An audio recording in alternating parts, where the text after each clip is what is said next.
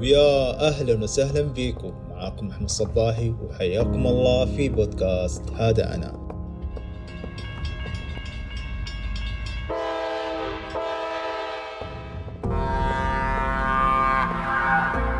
هل الغربة هو البعد عن أهلك وأحبابك وعن بلدك، أو مجرد رحلة مغامرة تكتشف فيها ذاتك، أم هي رحلة حياة تبحث فيها عن الفرص والاستقرار والانتماء، أو مجرد رحلة ليست لديها أي وجهة؟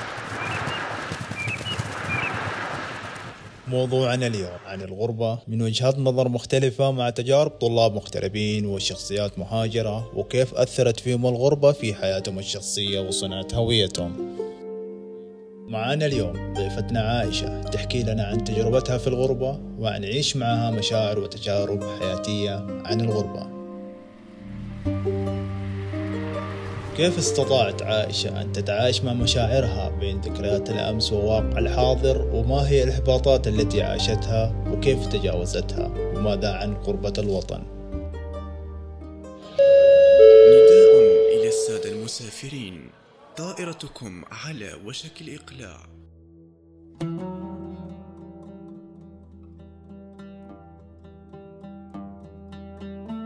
السلام عليكم، كيف حالكم؟ إن شاء الله يا رب تكونون كويسين. من تركت ماليزيا وصار لي سنة تقريبا الحين في مكان أنا عشت فيه تقريبا 11 سنة. ما أظن أن 11 سنة من حياة إنسان هي فترة عادية جدا، لا بالعكس، فترة فيها تتكون أشياء مرة كثيرة من شخصية، مشاعر، أشياء مرة كثيرة. فحس فترة ماليزيا فترة انغرست فيني، يعني حقيقي غرست فيني أشياء مرة كثيرة، في أشياء حلوة وكويسة وفي أشياء أكيد لا، والواحد يحاول أنه دائما يعني يتخطاها وما بقول يصلحها، بس يعني يتجاوزها. في بعض الأشياء كمان يتغافل عنها، لكن أكيد في أشياء كثيرة برضو حلوة يعني، والحمد لله الحمد لله الحمد لله.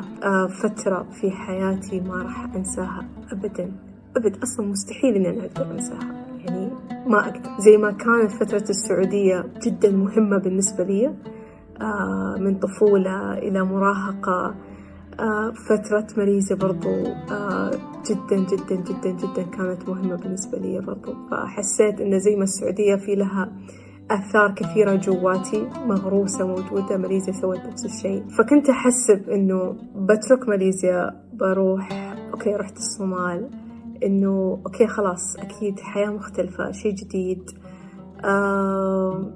مجتمع مختلف، أشياء كثيرة مختلفة. لكن في بعض الشغلات حسيت إنه ما ودي إني أنا أغيرها، ما ودي إنها تتغير فيني. يعني في شغلات أنا كثير اشتغلت عليها على أساس تكون موجودة داخلي، فيوم طلعت رحت مكان ثاني، مجتمع مختلف، عادات مختلفة، سلوكيات مختلفة، أفكار مختلفة، حسيت إنه في شغلات أكيد ما ناسبتني. فقعدت أقول لنفسي لا، أنا أبى أحافظ على الشيء اللي موجود جواتي، اللي أنا حاسة إنه هو كويس، اللي أنا حاسة إنه هو مناسب لي. فحقيقي هذا الشيء عمل لي تخبط كبير خلال سنة كاملة.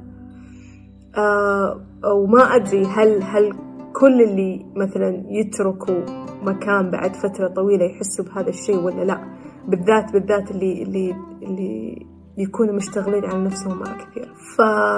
فدائما في شيء، بالذات إذا كان في أشخاص ممكن يشاركوني نفس الشيء، بالذات كأشخاص إحنا تنقلنا كثير في كثير أماكن وما عشنا في بلدنا الأم اللي نحمل جوازاتها. تنقلنا وروحتنا من مكان إلى مكان دائما تخلينا دائما إنه نبغى الاستقرار، قاعدين ندور على الاستقرار في مكان معين، وين ممكن نحصل، وين ممكن نروح عشان نحصل هذا الشيء.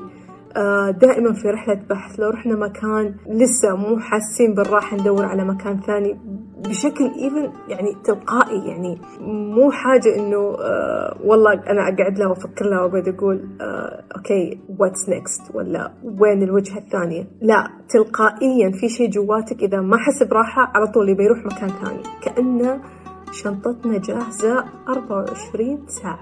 هذا شعور مرة مو حلو، حقيقي شعور مرة مو حلو. يعني ودنا نوصل لمرحلة إن نقول خلاص هذا هو المكان من جد اللي إحنا نقدر نكمل فيه، نقدر نستقر، نقدر نوصل ونحقق الأشياء اللي إحنا نبغاها.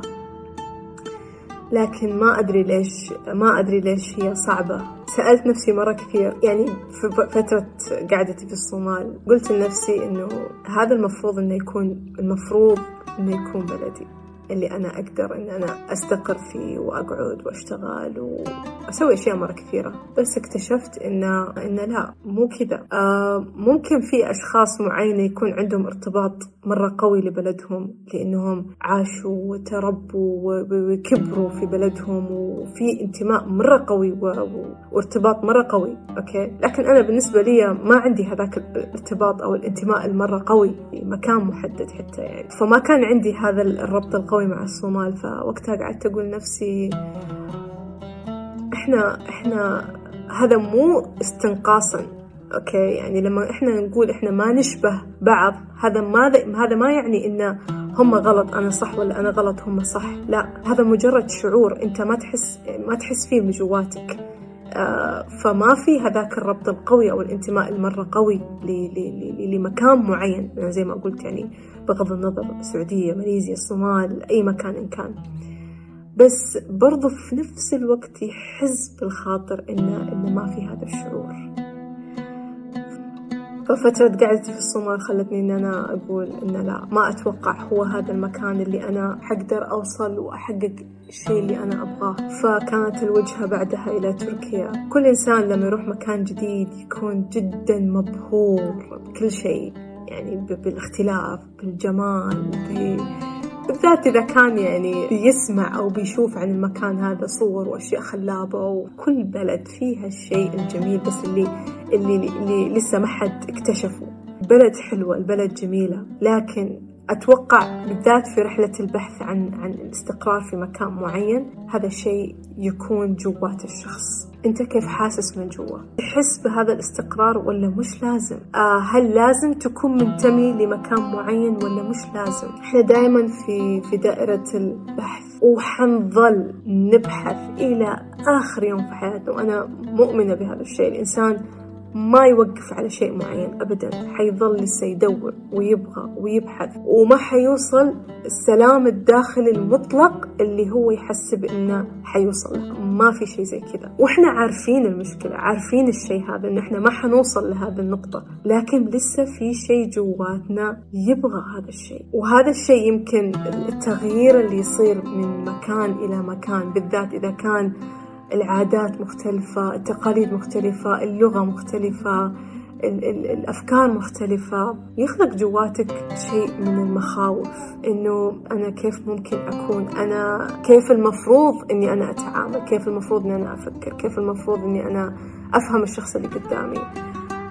فيصير الإنسان فجأة يحصل نفسه محاوط بكتلة مخاوف عجيبة تخليه يقول أوكي، لأنه في هذا الشعور السلبي بتخليه يقول إنه لا، إذا مو هذا المكان، مع إنه الاختيار قبل الذهاب أو قبل المجيء لهذا البلد يعني كان عن طريق تفكير واعي جدا، أوكي، وكانت بطريقة جدا متزنة، قرارات مأخوذة مش بطيش، لا بالعكس، الحمد لله، بعد استخارة ويعني وتوفيق من رب العالمين.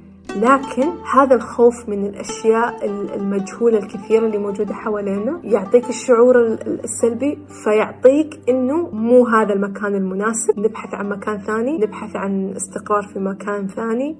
طيب وين الوجهة؟ كأن الإنسان مو قاعد يهرب من المكان، قاعد يهرب من الشعور اللي موجود جواته أكثر من المكان نفسه. فحقيقي في الفترة الأخيرة قاعدت أقول لنفسي أنا لازم أتعامل مع المشاعر اللي موجودة هذه جواتي، اللي أنا قاعدة أحسها. ليش الخوف هذا موجود؟ مع إنه القرارات كلها اتخذت الحمد لله بوعي واتزان وبخيرة وتوفيق من رب العالمين. فإذا المفروض الإنسان هذا اللي مو اكتشفته، هذا اللي استوعبته، أوكي، لأنه هو موجود من زمان، بس مرات في بعض الأحيان في بعض المواقف نستوعب بعض الأشياء متأخر. فاللي استوعبته إنه الاستقرار لازم يكون موجود جوا، لازم التعامل مع هذه المخاوف اللي موجودة جوا عشان أنا أقدر أعيش بهدوء تام. أنا ما قاعدة أهرب من المكان أو الظروف اللي موجودة في المكان، لأنه في أي مكان إحنا حنروح حنواجه ظروف معينة، لأنه لسه كل شيء جديد.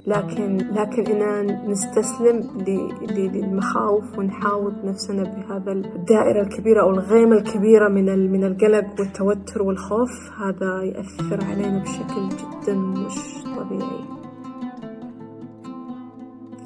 حلو إن الإنسان من وقت إلى آخر ياخذ فترة مع نفسه بحيث إنه يقدر يتعامل مع الأفكار اللي موجودة جواته. الأفكار في أفكار وهمية مرة كثيرة تنخلق جواتنا بسبب كمية الأشياء اللي إحنا بنشوفها اللي قاعدة تصير. فمرات نقول طيب ماذا لو صار لي هذا الشيء ده، ماذا لو صار لي هذا الشيء ده، وهذه وساوس شيطانية يعني بشكل مو طبيعي. فلازم نحط في بالنا إنه أي مكان نروح له، أي مكان أوكي حيكون في الأشياء اللي الصعبة اللي حنواجهها، ظروف صعبة حنواجهها، أشياء ما تتناسب معانا. ما في مكان مريح في نفس مرتاحة، لكن ما في مكان مريح في الدنيا وين ما رحنا حنواجه ظروف معينة. لكن مهم جدا إن إحنا نختار الظروف الصعبة اللي إحنا نقدر نتحملها، أوكي، ونستمتع وإحنا نخوض هذه الظروف،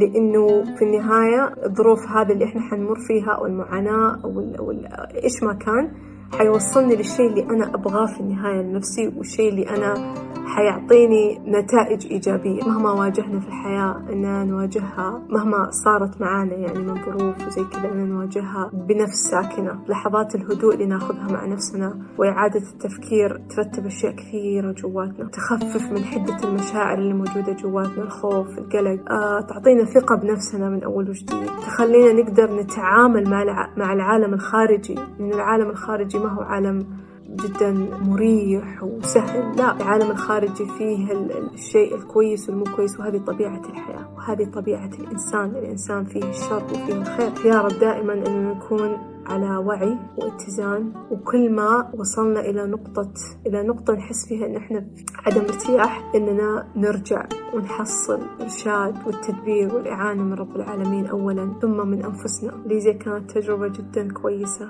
نمت فيني أشياء مرة كثيرة، والصومال خلتني أشوف الحياة من مختلف ثاني حقيقي. يعني خلتني أشوف إن لا، في أشياء كثيرة قاعدة تحصل في العالم إحنا مو دريانين عنها، وبنفس الوقت تعلمت برضو إن أنا ما أقدر أغير العالم كله، أنا ما أقدر، لكن أقدر إن أنا مثلا بالأشخاص اللي حواليني مثلا أكون موجودة لهم، أكون موجودة لنفسي، ومن وقت إلى آخر خلال السوشيال ميديا إننا نساعد الناس اللي موجودة عن بعد. لكن لا تحملوا على عاتقكم إنكم تقدروا تشيلوا شيء فوق طاقتكم. وتركيا تجربة جديدة، الحمد لله ممتنة جدا لرب العالمين على كم الأشياء اللي قاعدة تحصل معايا، الحمد لله. أتمنى لكم أنتم جميعا كل التوفيق، وأنكم توصلوا للشيء اللي أنتم تطمحوا له. إحنا في رحلة سعي ما لها نهاية، وحنظل نسعى في الحياة، فنسأل الله دائما أنه يعيننا ويهدينا ويرشدنا للطريق الصح يا رب. شكرا على حسن إنصاتكم.